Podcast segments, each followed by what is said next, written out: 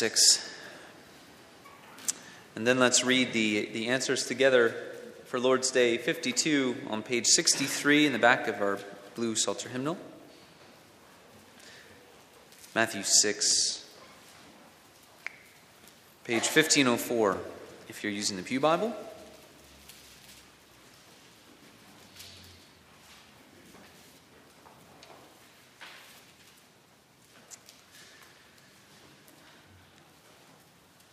Listen then to God's holy word this evening once again, found in the Gospel of Matthew, chapter 6, verses 9 through 13.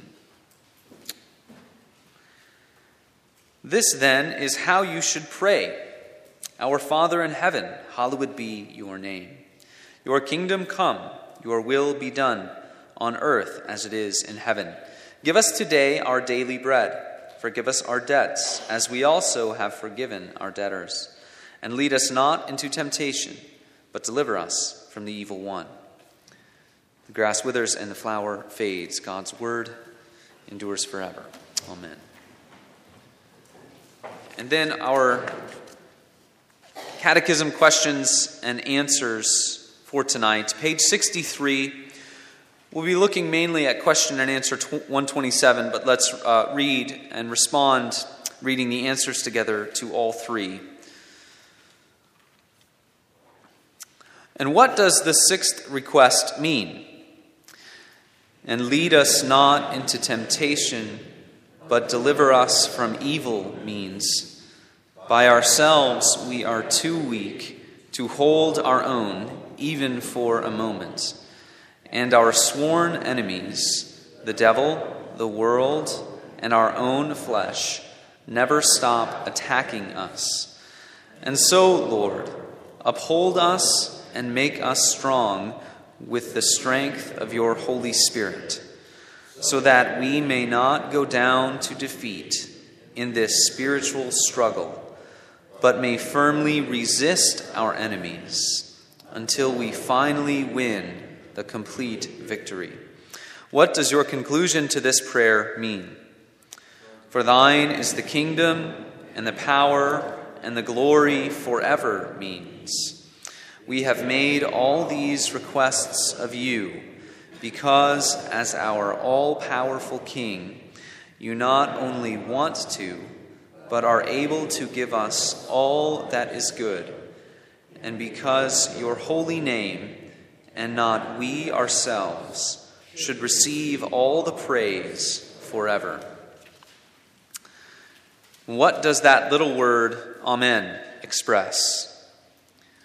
Amen means this is sure to be. It is even more sure that God listens to my prayer than that I really desire what I pray for.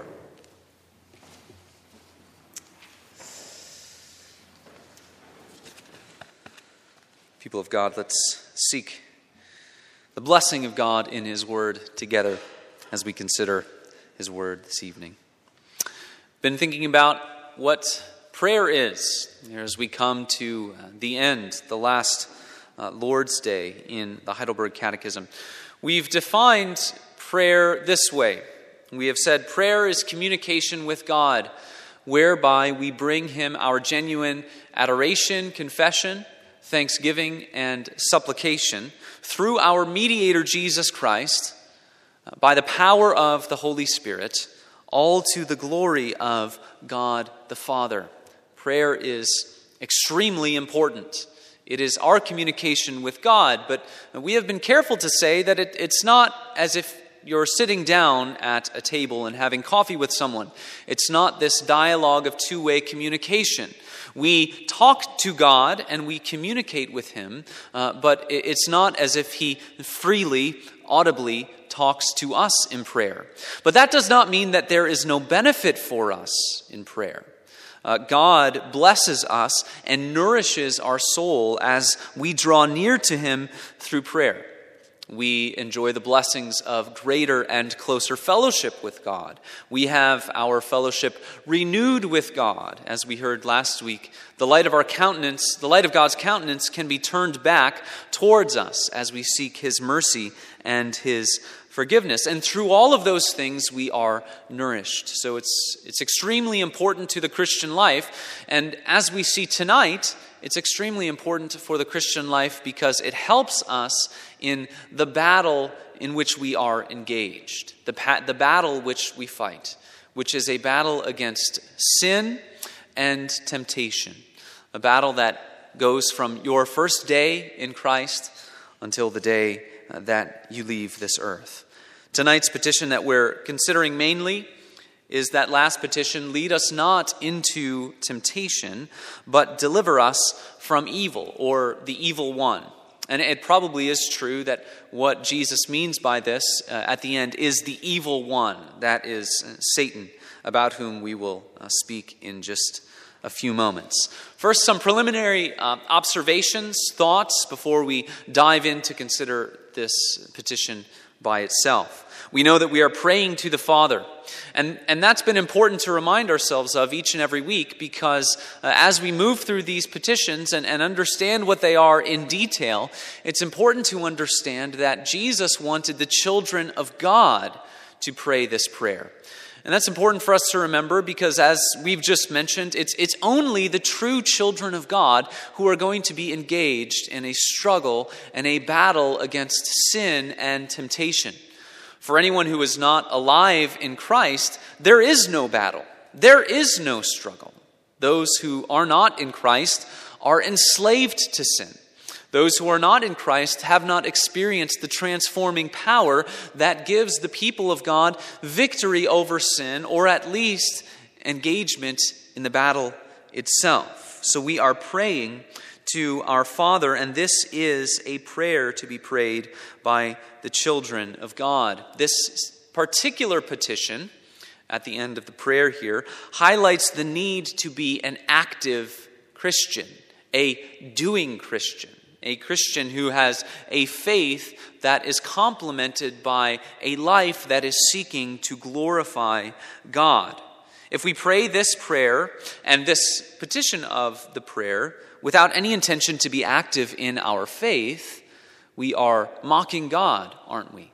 Lead us not into temptation, deliver us from evil. If there's no intention to be active, then we are mocking God. But if we attempt to have an active Christian life without prayer, then we not only mock God and say that we can do it ourselves, but we fool ourselves because we know that we cannot do anything spiritual in and of ourselves.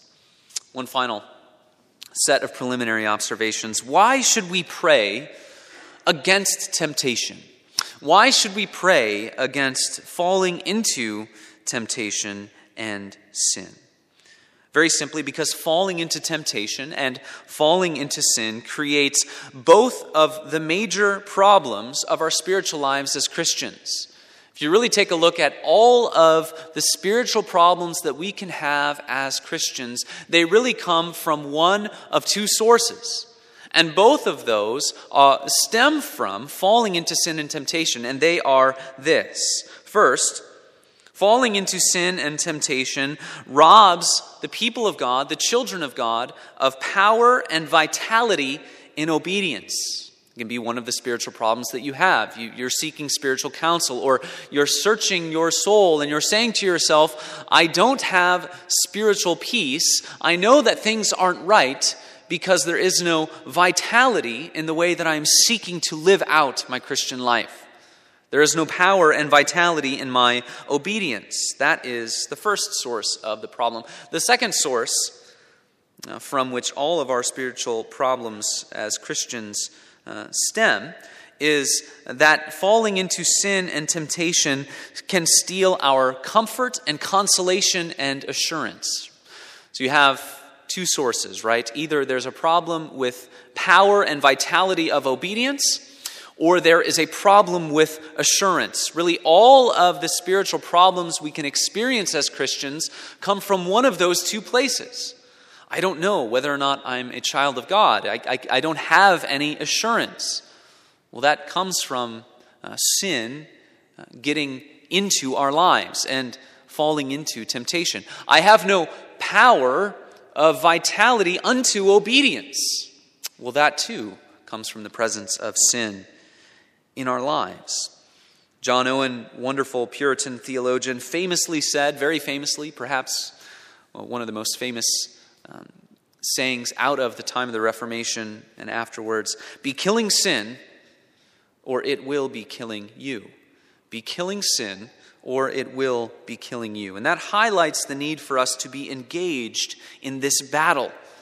The Reformed confessions even call it a war. Be engaged in this all out war against sin and temptation. So, the central idea today, tonight, this evening, central idea, and then sort of three ideas, three parts that will unpack that. That is, uh, what is temptation? Then, how are we tempted? And then, how can this petition help us uh, to engage in the battle against temptation?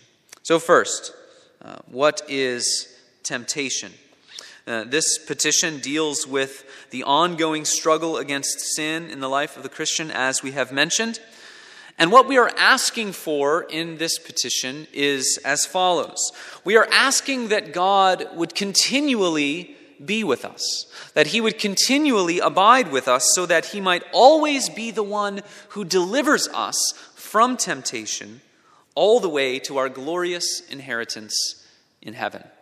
You see, that's the that, that's the rub of tonight's petition is that it is a battle in which we engage all the way to the very end of life. There will never come a time when we completely eradicate sin from our lives, when we completely uh, vanquish all of those things which would crop up in our lives. This is something that never ends in this age and in this life.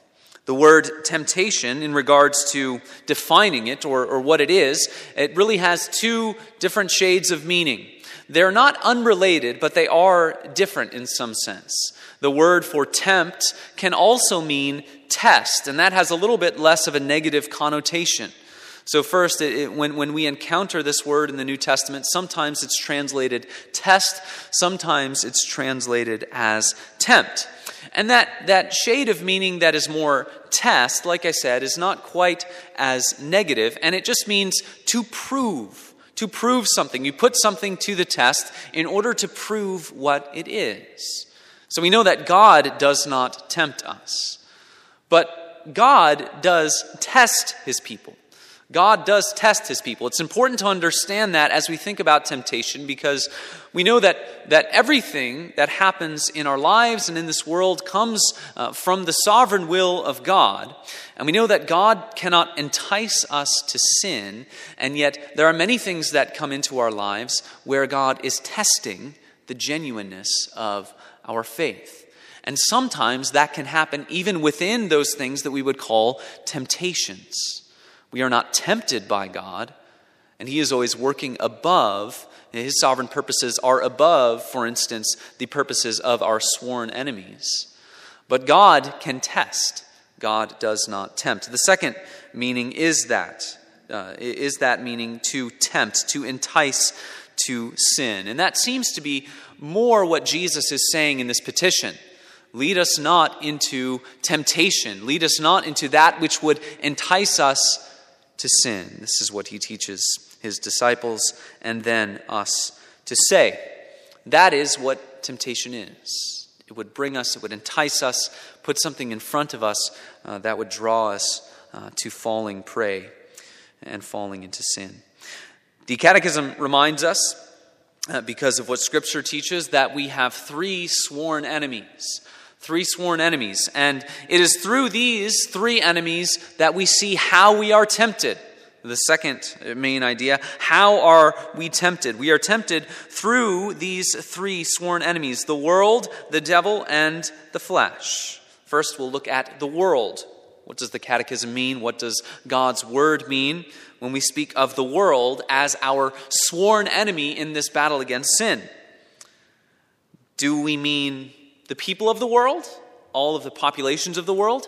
Do we mean uh, the physical earth, right? There have been little offshoots from Christianity throughout the history of the church that have seen that all material things, all things made up of matter, all things extended in space are evil. And so this, uh, this, this physical earth is an evil thing. Our physical bodies are evil. We need to escape from all of that. But that's not what the Bible teaches, and that's not what the Bible means when it says the world is our sworn enemy. When the Bible uses world in this way as our enemy, it means the age to which this world is subject. We talk of Scripture in of two ages this age and the age to come. This age is a present evil age. The age to come is the, the age of the fullness of the kingdom of God.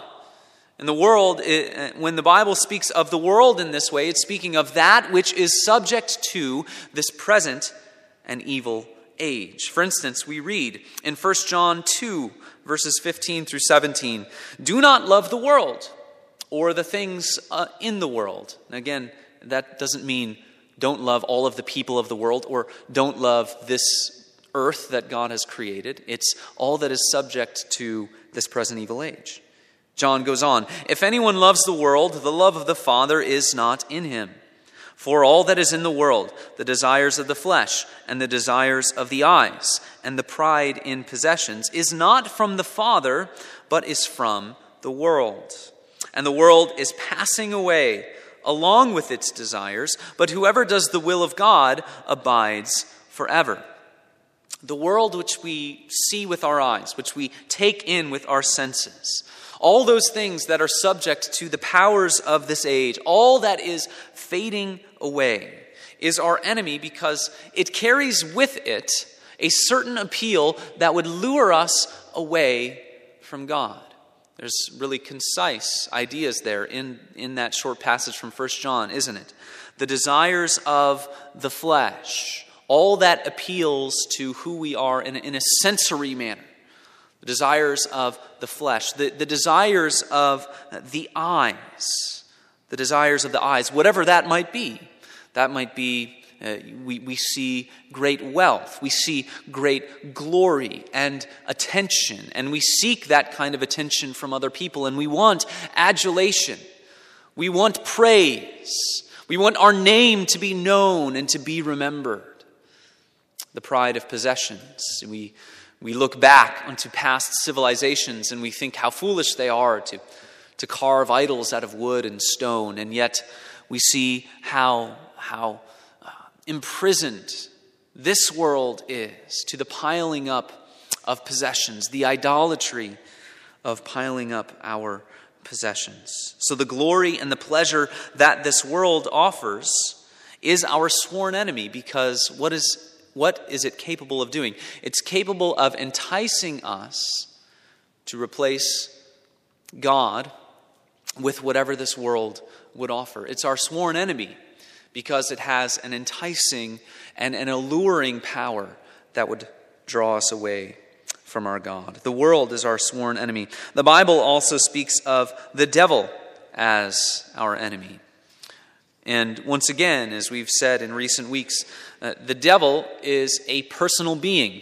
He's not just a force, he's not just an idea, he's not a euphemism for things that stand opposed to God. He is a personal being. He is an angel who has fallen, and when he fell, he took a, a myriad of, of other angels with him. And there is no redemption that is possible for angels. Redemption was, was laid out to humanity. God gave Christ in order to redeem some from humanity. Angels do not have that opportunity.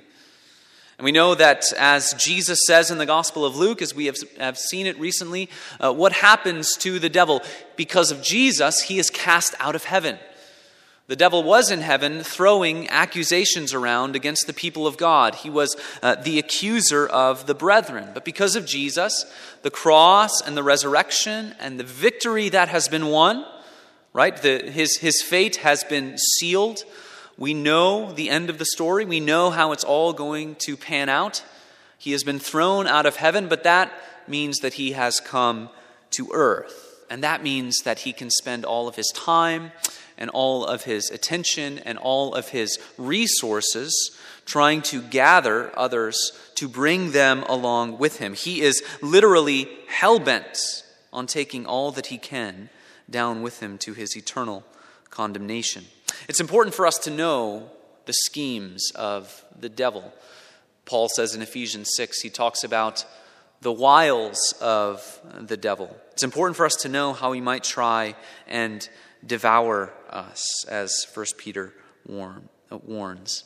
His schemes are not like what you would see in a bad movie when, when you see something like people try to personify uh, the devil as this uh, horridly ugly creature or something like that. He disguises himself as an angel of light. That's more often what he will do. He does all that he can to make his work appear righteous, to make what he is doing appear truthful. I mean, think of the examples that we have in Scripture. What does he do in the Garden of Eden? What does he do when he tries to tempt Jesus? He, he uses sometimes these half truths and he tries to, to bend someone's thinking into a different direction. Think about how perhaps he, he may uh, be doing that or maybe has already done that in many parts of our own world here today. The conceptions that people have about right and wrong on some of these more uh, hot button topics in Western civilization, right? You could take something like assisted suicide or uh, many of these uh, issues that are like that.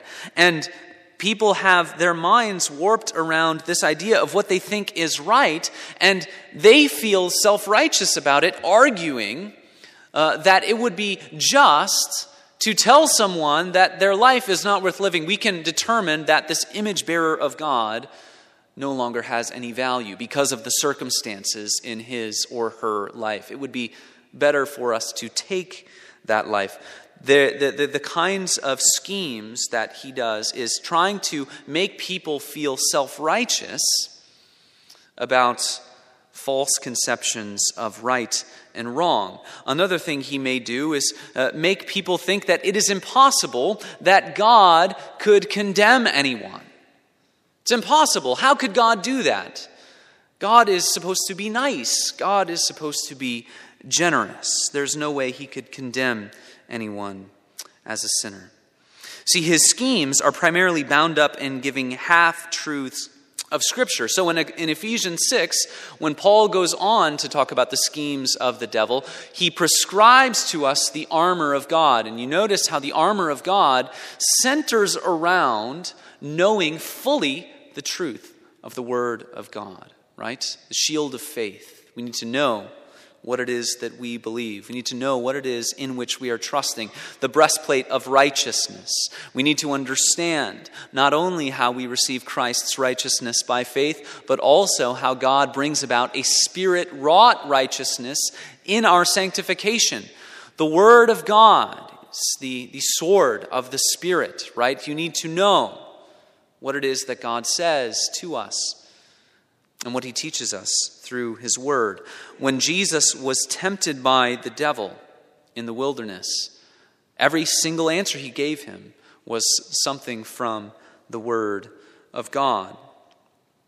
So, just like we see Jesus knowing God's word, so it's important for us to do so as well.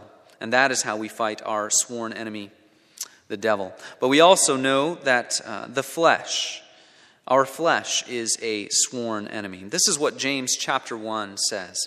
Let no one say when he is tempted, I am being tempted by God. For God cannot be tempted with evil. He himself tempts no one, as we said earlier. But each person is tempted when he is lured and enticed by his own desire. Then desire, when it, has conceived, gives birth to sin. And sin, when it is fully grown, brings forth death. Here we see once again God does not tempt, although in his sovereignty, testing will come our way. But it is our own flesh which is involved each and every time we give in to temptation. It needs to be our flesh involved with it. See, the world can entice and allure. The devil can do the same, and all the forces of evil can do the same, enticing and alluring, but it needs to resonate with our sinful flesh, our sinful nature. And when desire is conceived, when, it's, when it resonates with our, sinful, uh, with our sinful desires, it gives birth to sin. And then sin, when fully conceived, gives birth uh, to death. What does the Bible mean by our flesh? Uh, sometimes in scriptures it means flesh and blood and bones. But that's not what the Bible means when it's talking about flesh in this sense, that which, uh, that which causes us uh, to sin. The Bible talks about the part of our being that is still bound by a corrupted sinful nature, that part of our sinful nature which endures even beyond uh, our coming to be alive in Christ. Galatians chapter 5 says this The desires of the flesh are against the Spirit, the desires of the Spirit are against the flesh, for these are opposed to each other to keep you from doing the things you want to do. So even those who are in Christ, even though they are called new creatures, new creations, they are citizens of the age to come, they still, in some sense, bear the mark of a sinful nature. And so we must be careful to understand what the Bible is saying here. What, is, what are the ways in which we are to understand this? Because we know we have been told that we have been given this great victory in Christ. We know that, uh, that we are told that as we are regenerated by the Spirit of God and given life through the gospel of God, we have new life, and that new life gives us a different relationship with our sinful nature. It's important to understand uh, what the Bible teaches in all of these things. See, our flesh is no longer master over us in Christ. We are no longer enslaved to the corruption of the flesh because we are made alive in the victory over sin which Christ has won. Important to understand all of those things. But at the same time, there is a corruption which remains active in our lives a corruption of sinfulness. It no longer lays a claim on us and it no longer has authority over us. And most importantly, we now have a power at work within us which is greater than that power of sinfulness. One way to understand this, this is uh, in many ways complex and you can look at it from different perspectives, but one way to understand this is by thinking of our sinful flesh as citizenship in this present evil age. Before Christ, we are enslaved to it. Before Christ, it, it lays claim on us, it has jurisdiction over us. But our life uh, in Christ, we think about that as a citizenship in the age to come, citizenship in the kingdom of God. So, in our present lives in Christ, we are called to live according to the rule of Christ, according to the law of Christ. But what that means is that it's as if we are resident aliens living in a foreign land.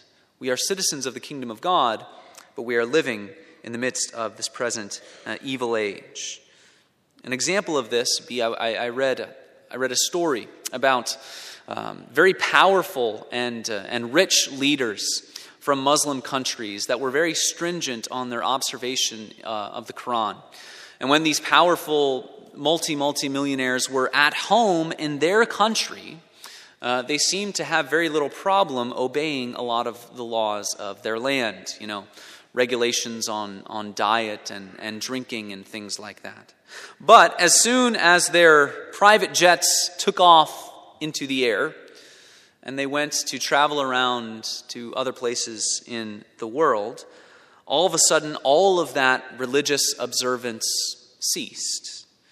See, they were living as uh, a, a citizen of their country while they're in their country.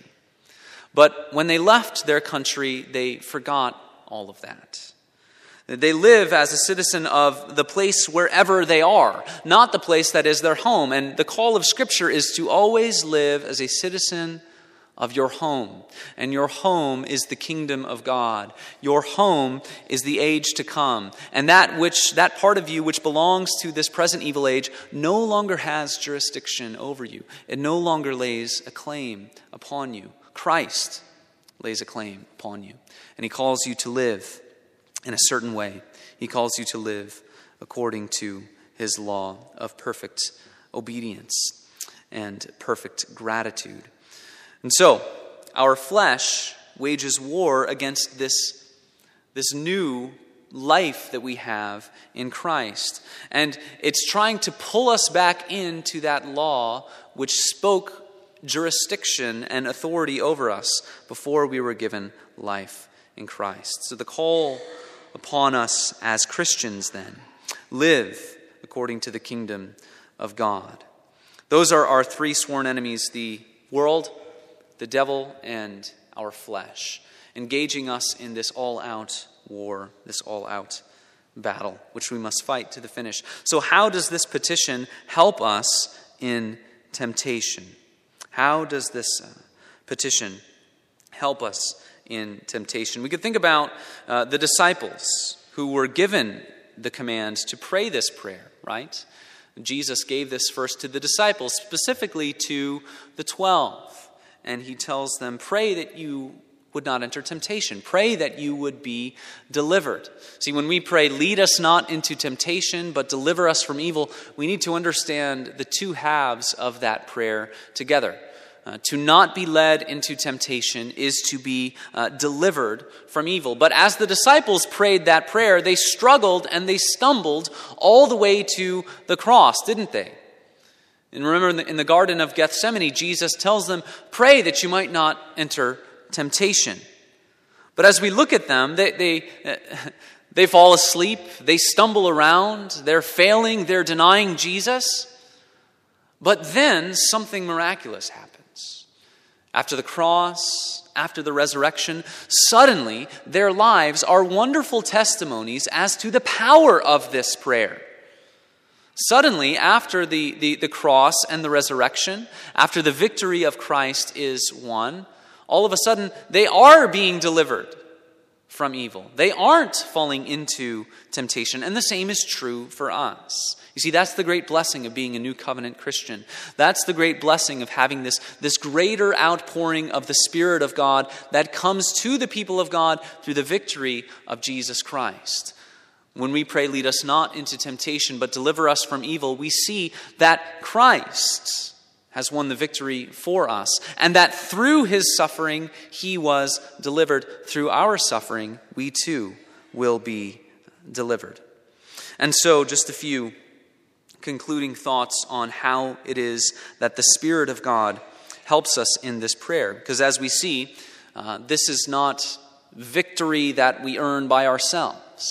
Uh, we do not come through uh, the, the, the, testing of temptation by our own power, it's only by uh, the Spirit of God. So, as we pray that God would empower us by His Spirit, through this prayer, the Lord's Prayer, what the Spirit does is He causes our hearts and our lives to abound in grace and fruits contrary to the flesh. Remember in Galatians 5, the works of the flesh are contrary to the works of the Spirit, and vice versa. So when we pray that the Spirit of God would take root in our lives, what happens is when we pray that in faith, the Spirit can cause our hearts and our lives to abound in fruitful works. And if your life is abounding in fruitful works of righteousness, it cannot be abounding in the works of the flesh because they are opposed to each other. By praying that the Spirit of God would lead us not into temptation, but that we would be delivered from evil, the Spirit is the power which can burn up our desires to live in sinfulness. And the Spirit of God can bring the cross of Christ into our hearts by faith and give us communion with Jesus' death and Jesus' resurrection. That's what the Spirit does. Just a couple of ideas then as we close. Knowing that it is by the power of God, knowing that we pray for the power of God to abide with us and deliver us from temptation, here are some things that we can watch in our own lives. If we would fight against temptation, by the grace of God and by the power of the Spirit, give heed to four things in your life give heed to your heart, give heed to your eyes, give heed to your ears, and give heed to your tongue. Give heed to your heart. Proverbs 4 23. Keep your heart with all vigilance, for from it flow the springs of life. From it flow the springs of life. What is the state of your heart? What does it desire? The glory of God or the pride of life? Take heed of your eyes. Psalm 119, 37. Turn my eyes from looking at worthless things. Preserve my life according to your will. Take heed of your ears. What is the conversation that uh, we give the time of day? Galatians chapter 5 says that enmity, strife, jealousy, rivalries, dissensions, divisions, these are the works of the flesh. Do we give them the time? Uh, do we listen to them? Do we heed them? And then finally, give heed to your tongue. Ephesians 4 29. Let no corrupting talk come out of your mouths, but only such as is good for building up, as fits the occasion, that it may give grace to those who hear. These are the ways in which we can keep tabs on ourselves and how we are engaging in this battle by the grace of God, by the power of God, and by the power of His Spirit. This is, this is the battle which we must fight from the first day in Christ all the way until the end. This battle uh, will never be won in this age and in this life. And so we must always fight. We must always trust God uh, to lead us not into temptation, but because of the power and the grace of God found in Christ through the cross, that we would be delivered uh, from evil and that we would see the many ways in which He is weeding out sin from our lives day by day. Let's pray. So, Father, we thank you and we pray this prayer, which you have instructed us to pray, which opens our eyes to so many of the wonderful realities about prayer. Father, I pray that you would lead us not into temptation. By the power of your Spirit, you would deliver us. We know that your word promises us that with each temptation that comes our way, you provide a way of escape. And so we know even through that that you never forsake us, Father, and we can trust that because our Savior, Jesus Christ, was forsaken for us. We trust in Him. And we give, uh, we give all of this into your hands. May your word sink down into our hearts. May, may we remember it and recall it all throughout the week. In Christ's name, amen.